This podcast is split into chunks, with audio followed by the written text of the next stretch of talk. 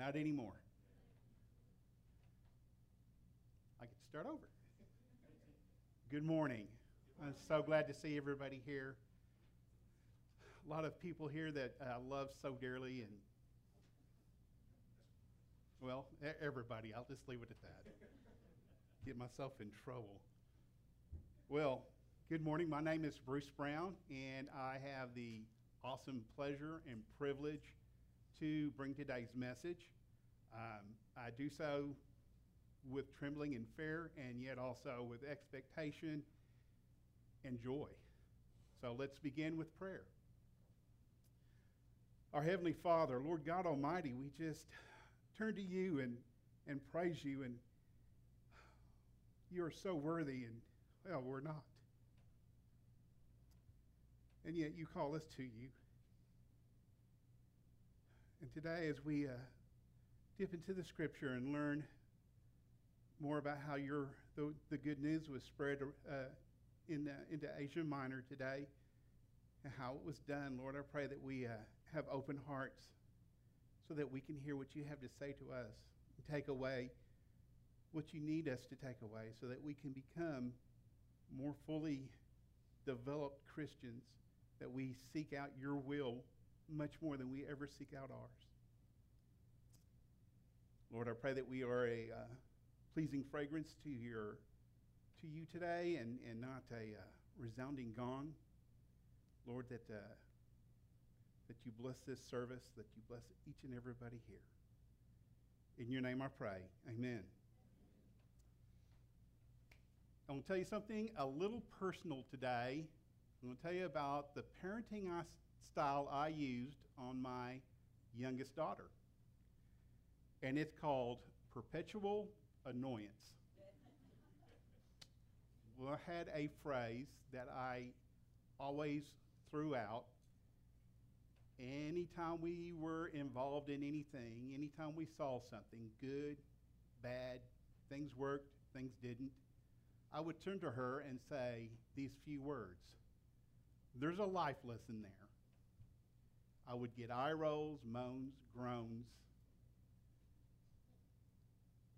Sometimes it's just, that I don't want to hear it. And yet I continued to always tell her there's a life lesson here. We need to know what it is. And through, you know, everything that we did, I did this to her. And it was just not words I was telling her. It was things I had to practice for her to see in these life lessons. Was trying to give her direction in a way to make choices, to see things the way they really are and not what they seem to be. And it may have worked a little bit because when she is now a teacher and as she has dealt with students, she came back to me furious, saying, Dad, before I could do it, I heard these words come out of my mouth. There's a life lesson in this. So, yes. Well, let's open up the scripture and get started and see what God has in store for us. And we'll be reading out of Acts chapter 18, verses 24 through 1910. So if you can open up your Bible, if you don't have your Bible, that's okay. We'll have it up here on the screen. Now, a Jew named Apollos, a native of Alexandria, came to Ephesus. He was an eloquent man, competent in the scriptures. He had been instructed in the way of the Lord. And being fervent in spirit, he spoke and taught accurately the things concerning Jesus, though he knew only the baptism of John. He began to speak boldly in the synagogue. But when Priscilla and Aquila heard him, they took him aside and explained to him the way of God more accurately. And when he wished to cross to Achaia, the brothers encouraged him and wrote to the disciples to welcome him. When he arrived, he greatly helped those who through grace had believed, for he powerfully refuted the Jews in public, showing by the scriptures that the Christ is Jesus. And it happened that while Apollos was at Corinth, Paul passed through the island country and came to Ephesus. There he found some disciples. And he said to them, Did you receive the Holy Spirit when you believed? And they said, No, we have not even heard that there is a Holy Spirit. And he said, Into what were you baptized? And they said, Into John's baptism. And Paul said, John baptized with the baptism of repentance, telling the people to believe in the one who was to come after him, and that is Jesus. And hearing this, they were baptized in the name of the Lord Jesus. And when Paul laid his hands on them, the Holy Spirit came on them, and they began speaking in tongues and prophesying. There were about 12 men in all. And he entered the synagogue for three months, and for three months spoke boldly reasoning and persuading them about the kingdom of God. But when some became stubborn and continued in unbelief, speaking evil of the way before the congregation, he withdrew from them and took the disciples with him, reasoning daily in the hall of Tyrannus. This continued for two years, so that all the residents of Asia heard the word of the Lord, both Jews and Greek. Wow, that's, um, that's just amazing. That is just. I love I love some of the, the terminology here. The way. They called the good news the way because it was the way to eternal life with God. So anyway, I want to introduce you to a man named Apollos.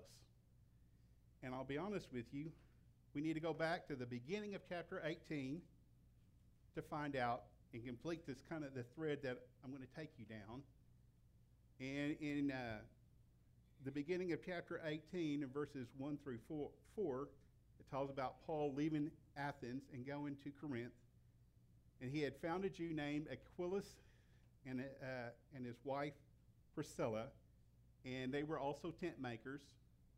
So, with Paul being a tent maker, he started working with them. So, for however long he was sitting down, sewing tents with these two people, I don't believe Paul was a quiet man.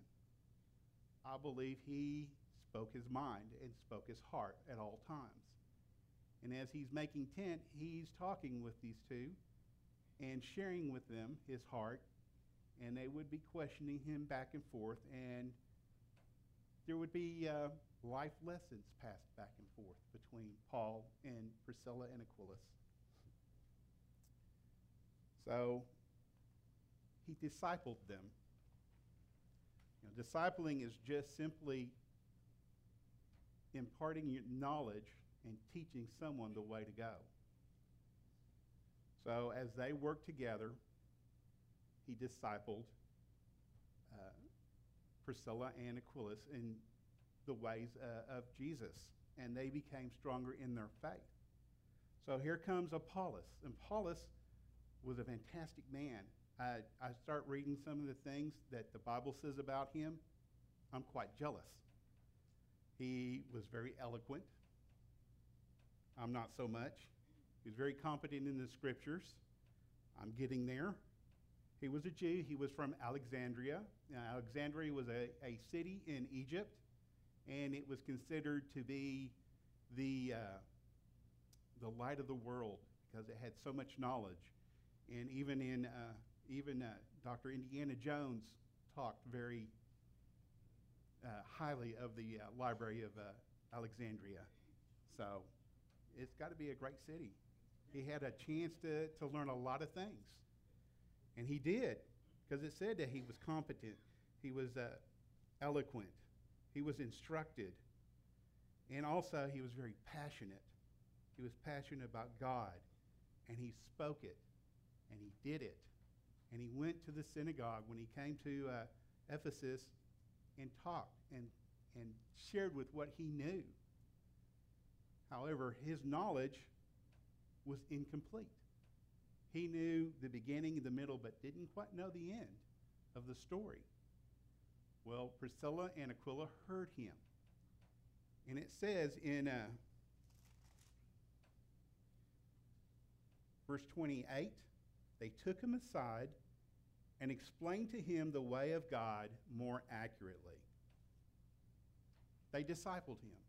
As they were taught by Paul what to do, they did it to others. We don't know how long they got to spend with him. It doesn't really say. It could have been an afternoon, it could have been several days, it could have been months. But they discipled him and taught him, explained to him further along what was going on. More of the good news of what Christ has done and what Christ has instructed to the point where Apollos, it soaked in, he understood that passion that he had, enveloped it, and he continued to spread the word about it. In fact, so much that he uh, left Ephesus and headed toward Corinth, and uh, they they sent him with his blessings, and he continued to spread the word. And he it says right here, he uh, showing by the scriptures that Chr- the Christ was Jesus.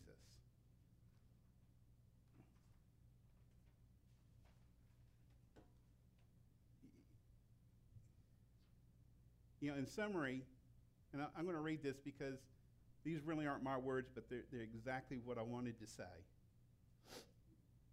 In summary, Apollos was a man of letters with a zeal for the Lord and a talent for preaching. He labored in the Lord's work, aiding the ministry of the apostles and faithfully building up the church. His life would encourage each of us to grow in the grace and knowledge of the Lord and to use our God given gifts to promote truth. All of this happened is because somebody took the time to disciple him and complete or to further his knowledge in Christ. I think that's something that we're all called to do.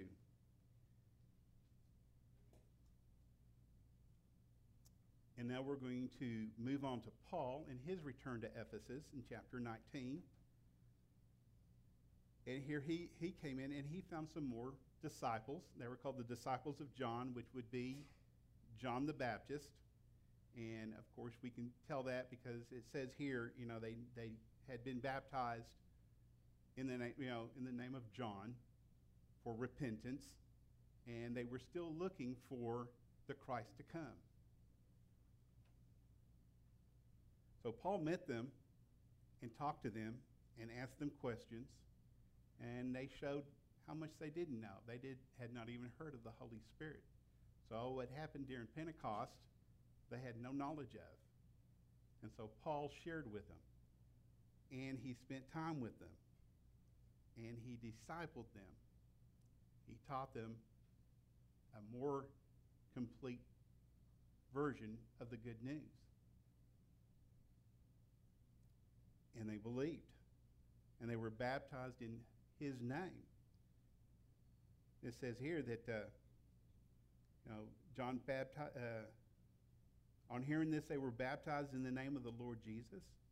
When Paul had laid his hands on them, the Holy Spirit came on them, and they began speaking in tongues and prophesying.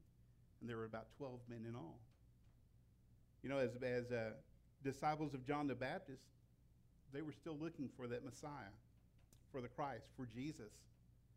And now that they had heard that, that Jesus had come, that the Christ was, had been there and what he had done for them, they rejoiced and they joined in and they believed.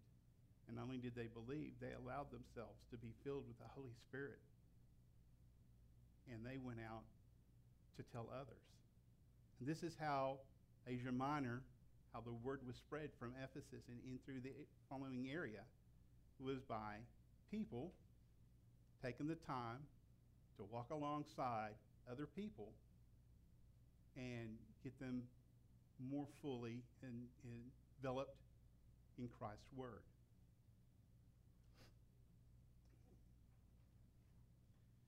It takes discipling to do that. And it takes an investment of ourselves into others. And we need to, we need to further our own knowledge so that we can witness to others by word and by deed. In Romans 12, verses 1 and 2, and I have that marked, it says this I appeal to you, therefore, brothers, by the mercies of God, to present your bodies as a living sacrifice, holy and acceptable to God, which is your spiritual worship. And do not be conformed to this world, but be transformed by the renewal of your mind, and by testing you may discern what is the will of God and what is good and acceptable and perfect.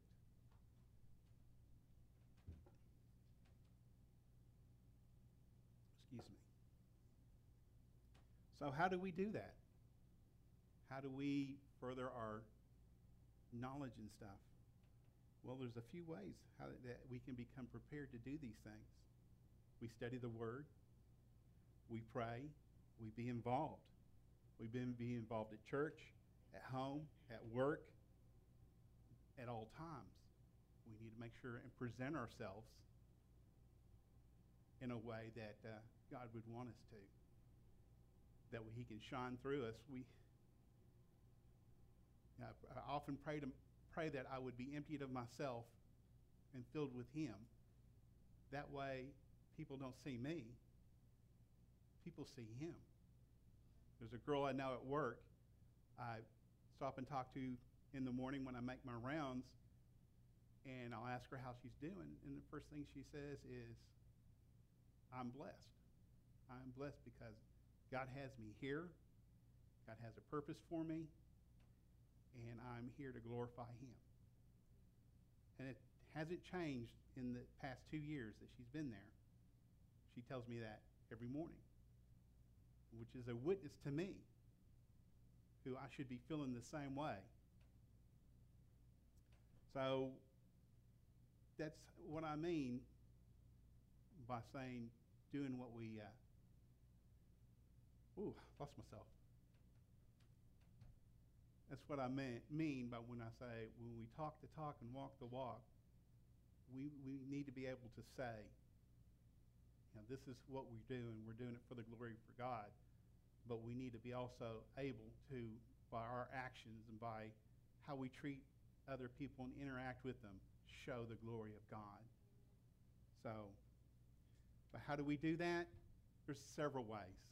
Uh, and here, I, I'm glad to say at this church, we provide several things. For the women, y'all have a, a uh, wonderful group of women that get together, that go over God's Word, that do studies, that uh, just lift each other up.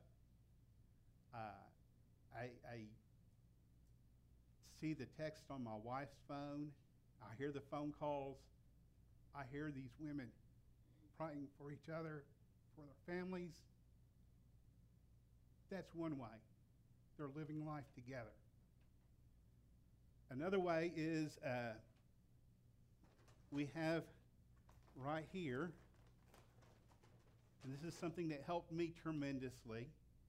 And it was because somebody decided to take half a year and once a week go over this book. And it's called Discipleship Essentials. It, and it takes, it takes about a half a year to go through it. And um, it's great, it's wonderful. Several of our members have been through it. And I highly suggest that you go through it too.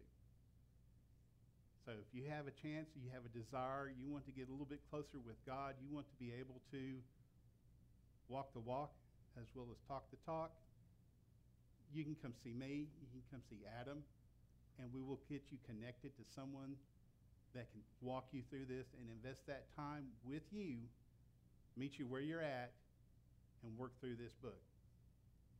I highly recommend it.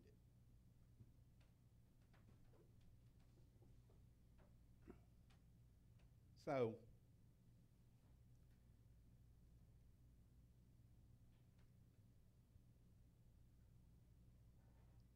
the word spread because of a few people willing to invest in others. And, um, you know, that's how the word's going to continue to spread. All these a lot of these preachers that show up on TV in these mega churches, I they they may not always speak the whole truth. And it's important for us, for a church that believes in the Bible, in the Word, and we try to practice it and preach it on a daily basis, to go out and live this life, to say these things, to go along other people with other people, so that they can know the complete story, the truth of who Jesus is and what he can mean to us, what he does mean to us and what he can mean to them. So I, I want to encourage and challenge everybody here that, to uh, dive into your word, do, do some studies. They're easy to get to. There's some that are fantastic. Find you a, an accountability partner and go to go through it together. Uh, pray, pray and pray and pray.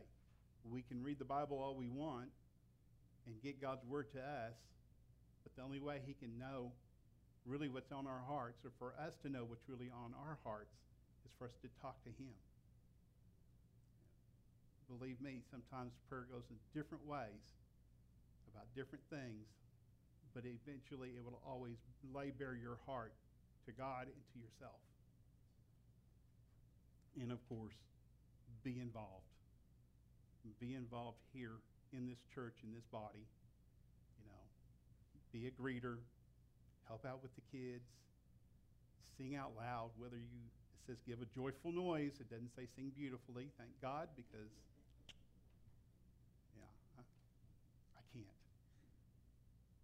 But be involved. Be involved in your home life with your family, your wife, your, your spouse, your children, your parents, and everything that you do for each other. Do it thinking that you're doing it for the glory for God.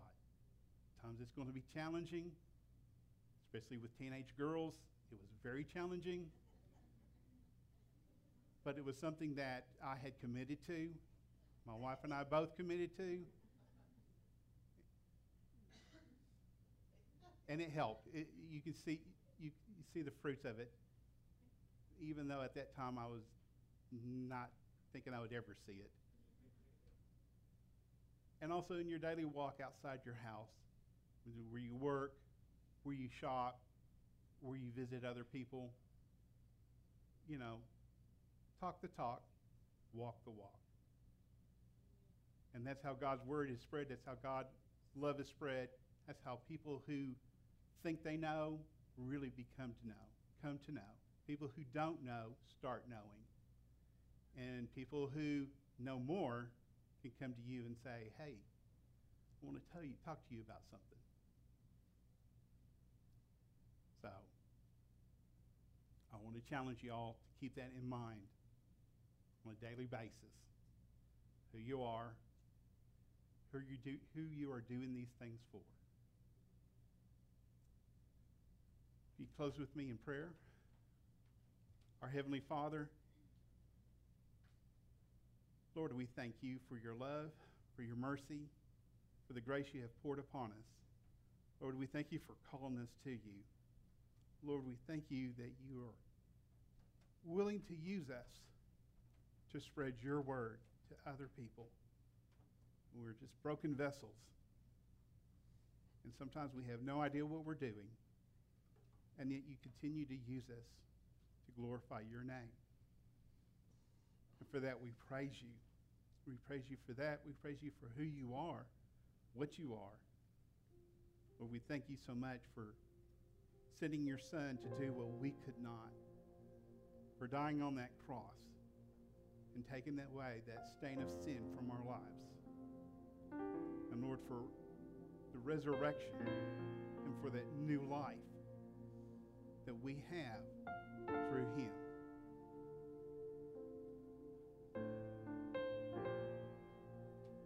In your name I pray.